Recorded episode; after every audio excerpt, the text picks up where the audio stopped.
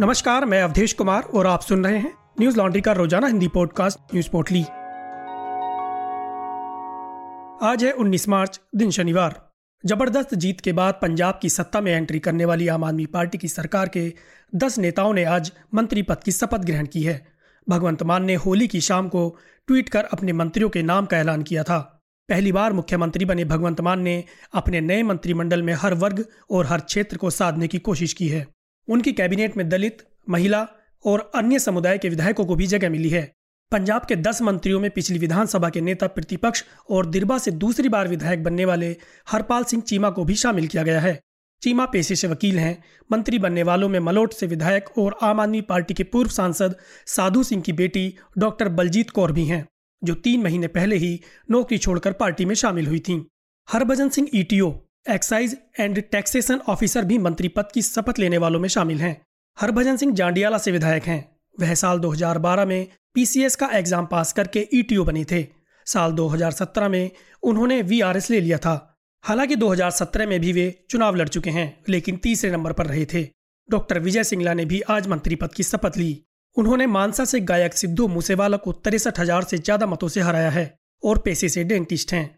भुआ से विधायक लालचंद्र टकारू चक ने भी शपथ ग्रहण की है। ये पेशे से सोशल वर्कर हैं। साथ ही आम आदमी पार्टी पंजाब की यूथ विंग के अध्यक्ष और बरनाला से दूसरी बार विधायक बने गुरमीत सिंह मीत को भी मंत्री बनाया गया है। उन्होंने बीटेक किया है।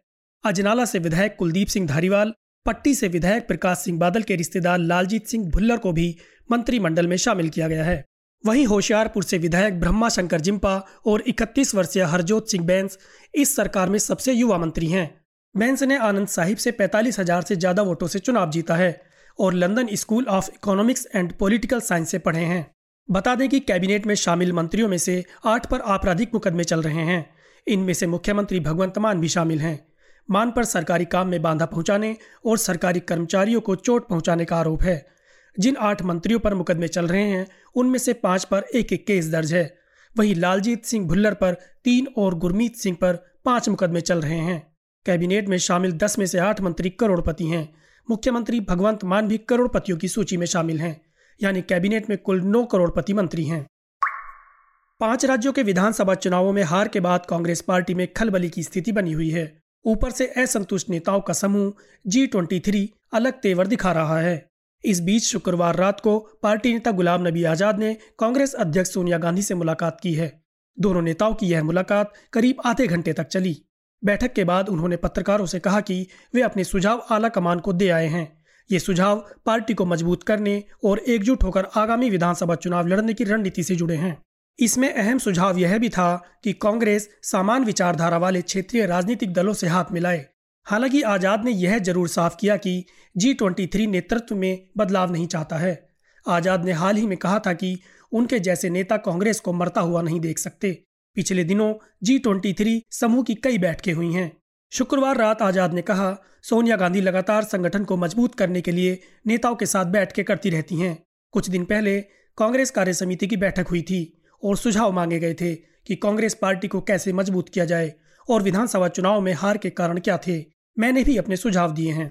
जी ट्वेंटी थ्री के सदस्यों ने भविष्य की रणनीति पर चर्चा के लिए बुधवार की रात को गुलाम नबी आज़ाद के आवास पर मुलाकात की थी। बैठक के दौरान जी ट्वेंटी थ्री नेताओं ने कांग्रेस नेतृत्व से 2024 के लोकसभा चुनाव में एक विश्वसनीय विकल्प का मार्ग तैयार करने के लिए समान विचारधारा वाली ताकतों के साथ बातचीत करने का भी आग्रह किया था।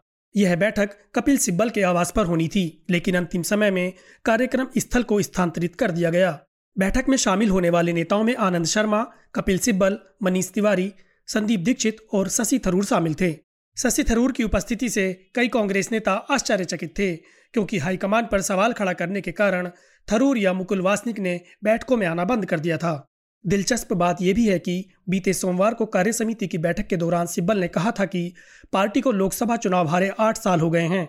अगर नेतृत्व को अभी भी यह पता लगाने के लिए चिंतन शिविर की आवश्यकता है कि क्या गलत हुआ है तो वे सपनों की दुनिया में जी रहे हैं। उन्होंने आगे कहा कि कांग्रेस कार्य समिति के प्रमुख नेता यह महसूस करते हैं कि गांधी परिवार के बिना कांग्रेस चल नहीं पाएगी। उन्होंने कहा कि वे सबकी कांग्रेस चाहते हैं, न कि घर की कांग्रेस। सबकी कांग्रेस से उनका मतलब उन पुराने सदस्यों को लाना है जिन्होंने पार्टी छोड़ दी और बीजेपी के खिलाफ लड़ाई लड़ी थी।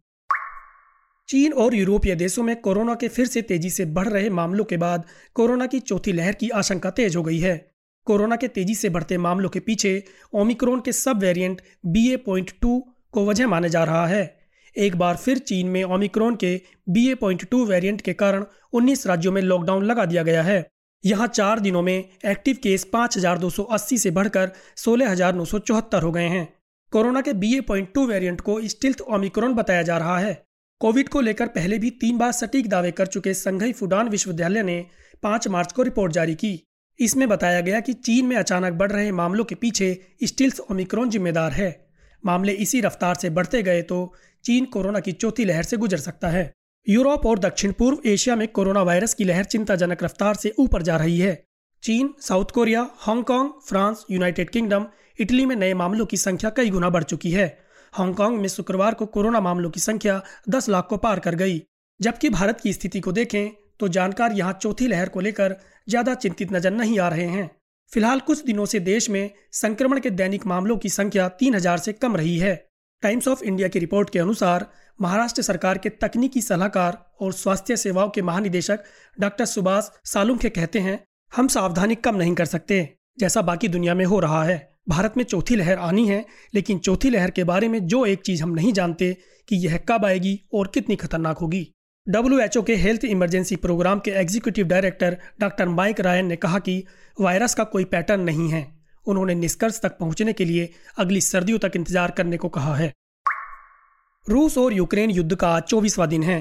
फ़िलहाल युद्ध थमने का नाम नहीं ले रहा है। इस बीच रूस ने नाटो देश पोलैंड से सटे शहर लवीव में भीषण मिसाइल हमला किया है। रूस की सेना ने जंग शुरू होने के बाद पहली बार पोलैंड से सटे पश्चिमी यूक्रेन के शहर लवीव में शुक्रवार को मिसाइलों से भीषण हमला किया है। रूस ने छह मिसाइलों से लवीव एयरपोर्ट से सटे इलाकों को निशाना बनाया। लवीव के मेयर ने रूस के इन हमलों की जानकारी दी है। मेयर ने बताया कि लवीव में हुए रूसी हमलों में अभी किसी के मरने की पुष्टि नहीं हुई है। लवीव शहर नाटो सदस्य देश पोलैंड की सीमा से मात्र 80 किलोमीटर दूर है। मेयर ने बताया कि रूस के एक एयरक्राफ्ट रिपेयर प्लांट को निशाना बनाया गया। यूक्रेन की सेना के पश्चिमी कमान ने बताया कि रूस की ओर से काला सागर के रास्ते मिसाइलों को दागा गया। इनमें से दो मिसाइलों को यूक्रेन के एयर डिफेंस के ज़रिए हवा में ही तबाह करने का दावा किया गया है।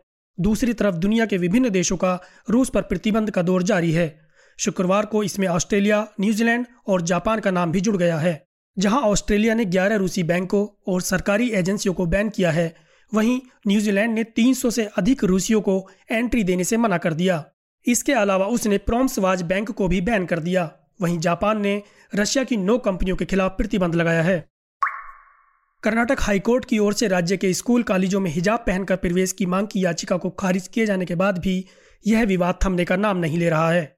हाईकोर्ट के फैसले के बाद कर्नाटक में फिर हिजाब विवाद से जुड़ा मामला सामने आया है। यहाँ ओपिनियन गाड़ी में 231 मुस्लिम छात्रों ने सरकारी पीयू कॉलेज की परीक्षा में बैठने से इनकार कर दिया।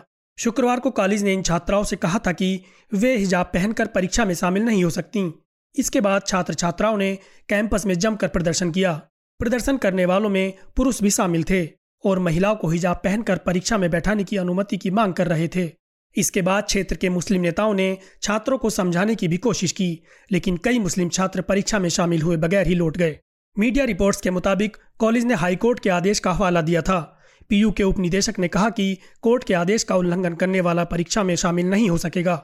मंगलवार को उच्च न्यायालय ने शैक्षणिक संस्थानों में राज्य सरकार के आदेश को बरकरार रखा था।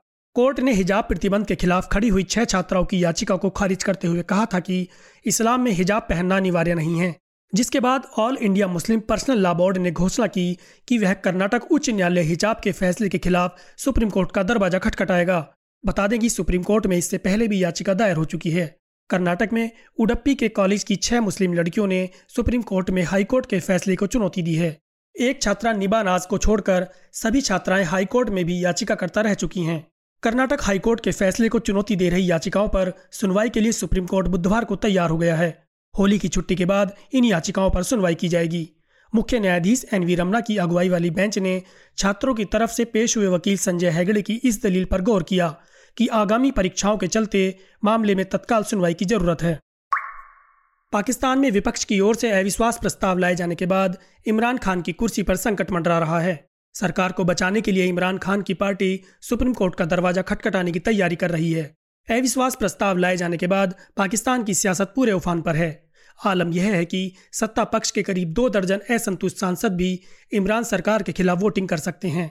कुर्सी तक पहुँची आज से बौखलाए पीएम इमरान खान परिणाम भुगतने के लिए तैयार रहने की धमकी दे चुके हैं। समाचार एजेंसी पीटीआई की रिपोर्ट के मुताबिक, पाकिस्तान तहरीक इंसाफ के कुछ सदस्यों ने इमरान खान के पक्ष में आवाज़ बुलंद करते हुए शुक्रवार को इस्लामाबाद में सिंध हाउस पर धावा बोल दिया।